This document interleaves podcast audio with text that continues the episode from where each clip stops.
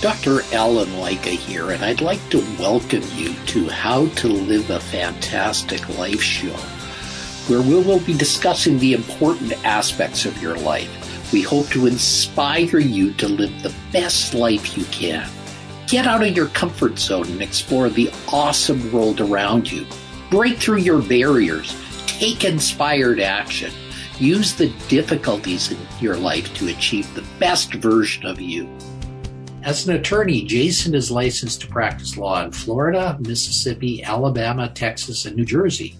He received his legal training by his Juris Doctorate from Nova Southwestern University and by attaining a Master's of Law in International Law and Comparative Law from Georgetown University. Jason is also a person with psychic abilities, and he has his own podcast, The Social Psychic Radio Show. Jason believes by coming together from a spiritual approach can engage a healthy and constructive dialogue. While spiritual topics will continue to be an important part of his show, Jason will also present topics with his desire to protect the environment, reform our criminal justice system, and safeguard every citizen from police brutality. We the people means everyone. Welcome, Jason. Thank you, Dr. Lycka. How are you today? I'm great. How are you doing? Great. Thank you for such a warm reception. I appreciate it. great. Now tell me, what does it mean to be a psychic medium? And how does this fit in with you being a, law, a lawyer? It's funny. I was just literally commenting before we got on the air how I enjoy switching hats. This is my lunch hour right now, and I was working all morning, settling cases, negotiating cases, working with clients on my files, you know, and uh, I do property damage claims for hurricanes and stuff in Florida. And there the must moment. have been quite a few hurricanes lately. Yeah, we've we've got we got a lot of business that we're still doing. How it works for me being psychic is I just I keep it compartmentalized. I do psychic stuff evenings, weekends, after five o'clock. It's like having a moonlighting position. I uh, basically do this. I've always treated it as a hobby. I know it sounds terrible to say that, but recently it's become more more involved. Like people are getting more attention about it and calling me for readings and stuff. And for me, it's all about balancing, and I've had a challenge with it, but I, I love I love everything I get to do. So it's it's just my life the way it is. Is how I say it to people. Great. Now, when did you first know you became a psychic? Back in law school, when I was in my early 20s, I kind of had an idea that I might be intuitive. And even when I was a little kid, I remember my grandmother was very psychic, and she was from uh, originally from Slavic origins, like the Czech Republic and stuff. And she always had premonitions and stuff. And then my mom was also psychic. My brother too. So I think it runs in the family. But for me, it wasn't until my grandfather passed away in 2004 that I had orbs of light appear to me in a hotel room. And it was my grandfather basically telling me, don't worry about me, son. I love you. I'll always be with you. Go get some food. And my first spiritual experience happened that night when my best friend called to ask me how my grandfather was. And I picked up on her grandmother that passed away six months earlier at the drive through at Panera Bread in Wisconsin. So basically, I went to get food. She called me to ask me how everything's going with my grandfather because he had a stroke. But I was like, oh, he's okay. He just passed. And she's like, what do you mean he passed?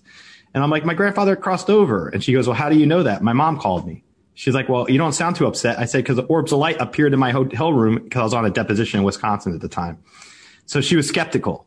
And then I started picking up on her grandmother, and that's when she became less skeptical, basically. Interesting, interesting. So, do you get these orbs of light often from various things? That's the only time that's happened like that. My grandfather has come to me regularly in the last how many number of years that is? 17 years. I get him regularly in visitation dreams. Um, I get pennies, pennies from heaven. I literally get those anytime something important is about to happen in my life. I get an indicator of that. Usually my grandfather supporting me or showing me. I can communicate with my grandfather and other deceased people through synchronicity and understanding things from a larger perspective than just what we are living in our 3D world right now. Okay, okay. That's that sounds interesting and it sounds like definitely different from the conventional lawyers that we Correct. Correct. And I've kept them separate till this time. I mean, with my podcast that's been growing, so people in my law in my my law life I call it in the legal profession who I work with, friends who are other other attorneys and colleagues and um, they they all know about me. My law partners know about me doing the psychic thing and everything, and it's been really great. Um, everyone accepts it. I haven't had any ridicule. Well, that's good because I think one of the biggest things you are opening yourself up by talking about it is ridicule. You know, somebody in your legal profession might say, geez, I don't know if this guy's all there. Is he with, with all the stuff, the, the talk of the spirituality? And my response to that would be, well, I don't think you're getting everything that you should be grasping because we're not just mind and body. We're mind, body, and spirit. But now ethics rules, because I know you're a doctor. Ethically, I do not let the lawyer and the psychic inter, you know, intermingle because it's not like I'm going to be in court and be like, oh, what's the judge thinking right now? Um, I don't do any of that. I keep, I keep literally separate hats. So in terms of ethics, I keep my lawyer side in one area and then after hours and weekends, I do the psychic side. That sounds reasonable. It sounds very reasonable right there. So, what's the most challenging aspect about being spiritual and a psychic? I think it's when you know things that are ahead. Like, I know certain things are ahead in people's lives or my life or get premonitions about things, but I don't know how I'm going to get there. Like, I know point B is over there, but I'm at point A. How am I going from point A to point B? And things just fall in line over time. So, having an under, like, before the election happened, I had a premonition June of last year that Biden would get elected president, that five states would flip blue. And I wrote a post on my Instagram and I was right. I got all the states right. Uh, the only thing I didn't get right was I said that there would be a blue majority in Congress and that would be a landslide. Well, it wasn't a landslide. It was a slow trickle. But so I get things like that that happen from time to time. And I guess understanding how to work within the parameters of our 3D world, as I call it, time, matter, space where I pick up spiritual stuff, but realistically, the spiritual stuff I pick up, so many other people can pick up as well. So what I do, I say is very basic and common, and it's not something that's so unique. I try to, I try to simplify being psychic so people don't think it's just this mysterious thing that's ephemeral. I, uh, I just say, you know, everyone's made of energy. So if everybody's made of energy, then I can read energy. So how does it make it any complicated that I could do that? I just happen to be a lawyer that does that. Are you certain there is an afterlife? Well, I've read thousands of people since 2004.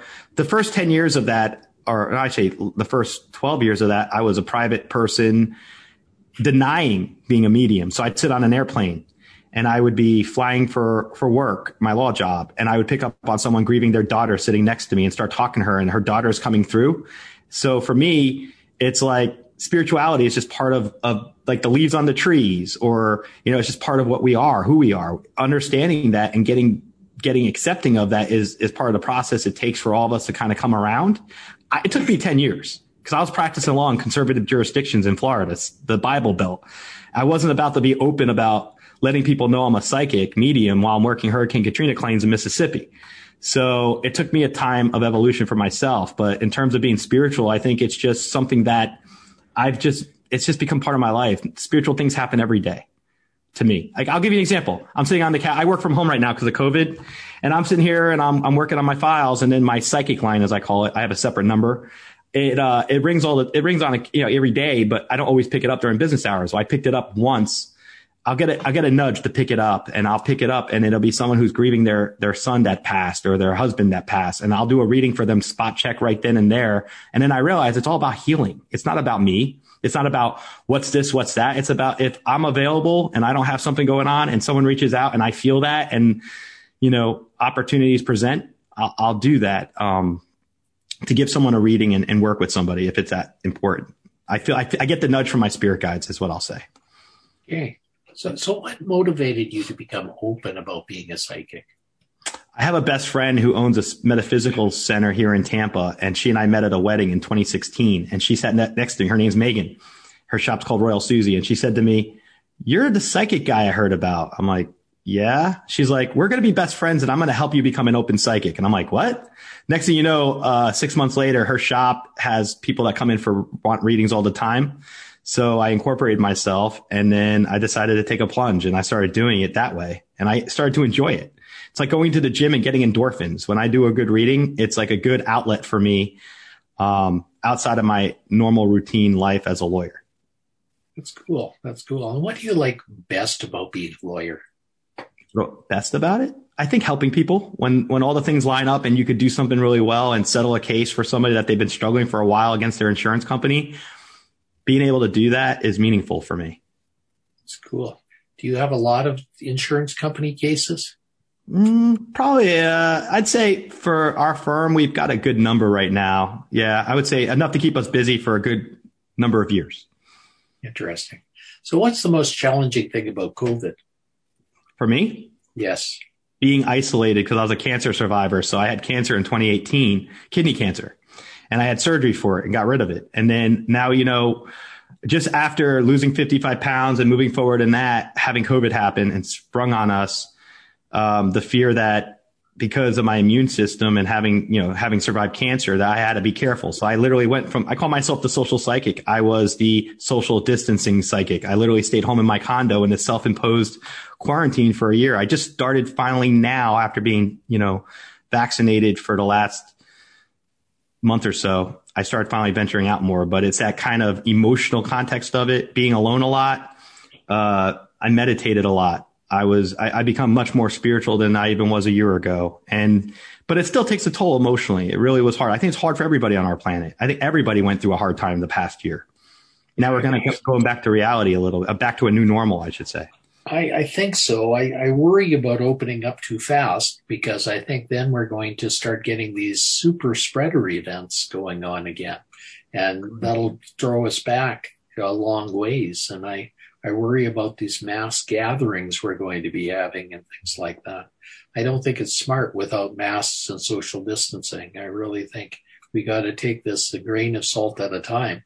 Uh, there's a lot of people out there that aren't vaccinated yet. Only mm. 50% are vaccinated. So I think we're biting off more than we can chew if we allow people to get back to their regular habits. I agree. I agree. It needs to be cautious and it needs to be on a time frame that supports the evidence and the facts and the data. And you know what frustrates me? You asked me earlier about what frustrates me most about COVID. People who don't believe in science and facts is what frustrates me most. People who don't take this seriously, people who don't wear a mask, people who aren't getting vaccinated because they just decided they don't want to do it. They're not ready for it. Well, I'm sorry. It's like, it's not convenient for you. Like, you know, like it's, it's a larger social responsibility we all have to live on this planet takes responsibility and accountability.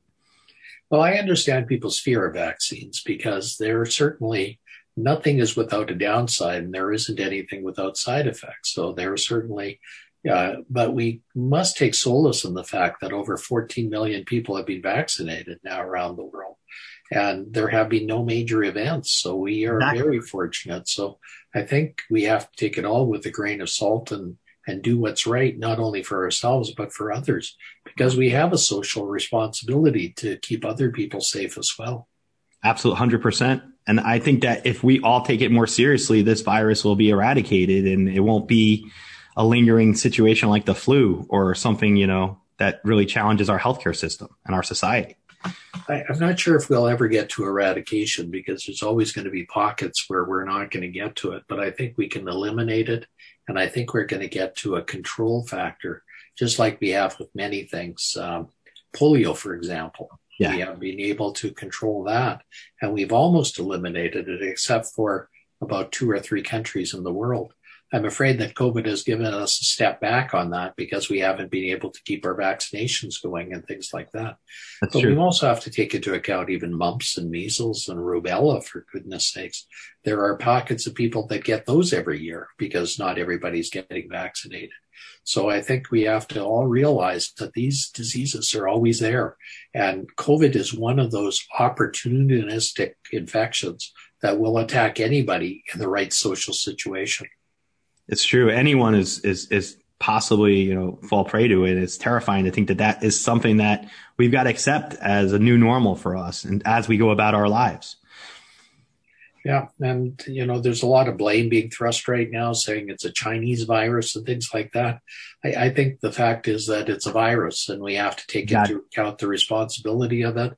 And certainly, both your country and mine have not been great in handling that virus and dealing with it well how's Canada been? I haven't really, um, with their vaccine rollout, have they been doing a, a, like we have here in the United States? Well, you have just about gotten over 50% of your population vaccinated now. We are passing that on a population basis right now.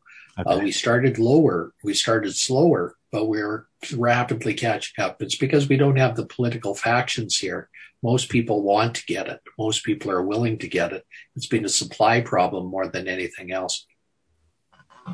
I understand. I, I, I, was one of the first people here in Florida to get it because of my prior cancer thing. I got the exemption to go get it right away in early March, and I did that. And it, it's interesting when I got that the first dose, my outlook kind of became like I felt like the sun was coming out again. it's kind of weird to think that how an act of getting a vaccine can change one's perspective in the life of which we live in, but it's unique. That's, that's true. So as I say, from a legal perspective, I think we have to also protect people. So that means uh, vaccination route has been one of the best investments ever for helping to protect people from these mega catastrophes that have gone on for years. Absolutely, absolutely. I just hope that we can get past it and put this in a in a place where no one else is, you know, where, where we reduce lives, you know, death, lives lost and deaths and serious illness that's the minimum that we need to do with this thing and then go from there on in terms of all our other efforts. Yeah, I think that's very important. So, uh, back to being a psychic. What's the best thing about being a psychic? It's a great icebreaker.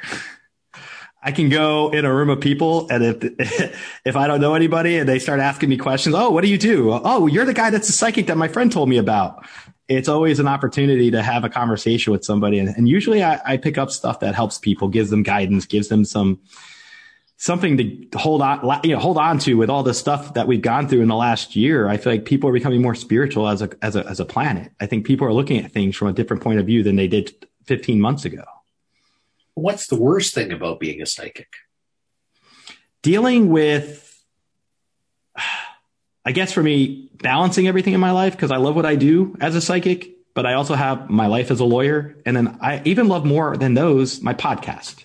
So for me, it's like finding the, finding the balance of doing these things in my life and making sure I can do all of them in a competent manner and enjoying everything I do, but balancing it all while grounding myself. That's cool. And are you, how do you ground yourself? Meditation, uh, I meditate with rose quartz and other crystals and any any type of healing modality I hear about on my show. A lot of times I'll I'll, I'll look into them like you know uh, different forms of meditation, different forms of like just working inside. You know um, myself for 12 months I was stuck in the house for COVID and I meditated and like forgiving people from the past, letting go of negativity, personal growth, all those things kind of flourished from being in quarantine. And I think that kind of helped me going forward now? What's the most interesting guest you've had on your podcast? I'd like to say Dr. Allen Lycka. thank you. Thank you. Thank you very much. That was I have had you know what? I've had so many amazing authors and guests on my show that uh, it's been it's been a it's been a treat. I I'm, I'm, expanding the reach of my show to include social justice issues. So I've had a few social justice type guests on my show, and they've been cool. But I love my traditional guests who deal with, you know, healing mode. It's more about healing modality, self improvement, mind, body, spirit, meditation. Those kind of things are all really cool. Mindfulness. And that's the kind of stuff that I think I really enjoyed about my show. It's, it's funny. My show got set up as a platform and then now it's kind of like I learned from my show. I have guests come on and I prepare for the interview and I get to interview some amazing guests, but then I'm expanding my own concepts and my own perspectives and connecting with people. So that would probably be the best way to phrase it. Any guest that comes on that I feel is worthwhile on my show has been amazing. Connecting and staying in contact, developing a network from that platform. That's important. I think connection is what it's all about. And I think that's what we do. The good thing about COVID for me is that we've been able to connect better. Uh, you know, we have better tools for connecting. Zoom has been an amazing platform for connecting, and we've been able to get in touch with people from around the globe. I love Zoom. I've I've actually been incorporating it into my podcast to do video stuff for my YouTube channel, and I started to do that about two months ago. I'm behind on uploading all the videos because I got to get them edited by uh, someone who helps me with that. But incorporating Zoom, I feel like it brings anyone from around the world at your fingertips, and it feels like you can sit with them for a virtual conversation across the table. Yeah, it's true. It, it makes the world a smaller place, and I think we shrunk the world that way. So I think uh, that's the benefit of social media in this day and age. We're able to to expand our frontiers and our horizons as a result of it. Absolutely, hundred percent. I, I, just I think Zoom's going to offer us a lot of opportunities going forward. I, I, think so, and I think the world is going to be better as a result of it. Uh, of course, there certainly is a backlash from COVID. I think people are going through an emotional downturn. They're they're going through anger. They're going through denial. They're going through bargaining, and there's still a large amount of depression going on out there.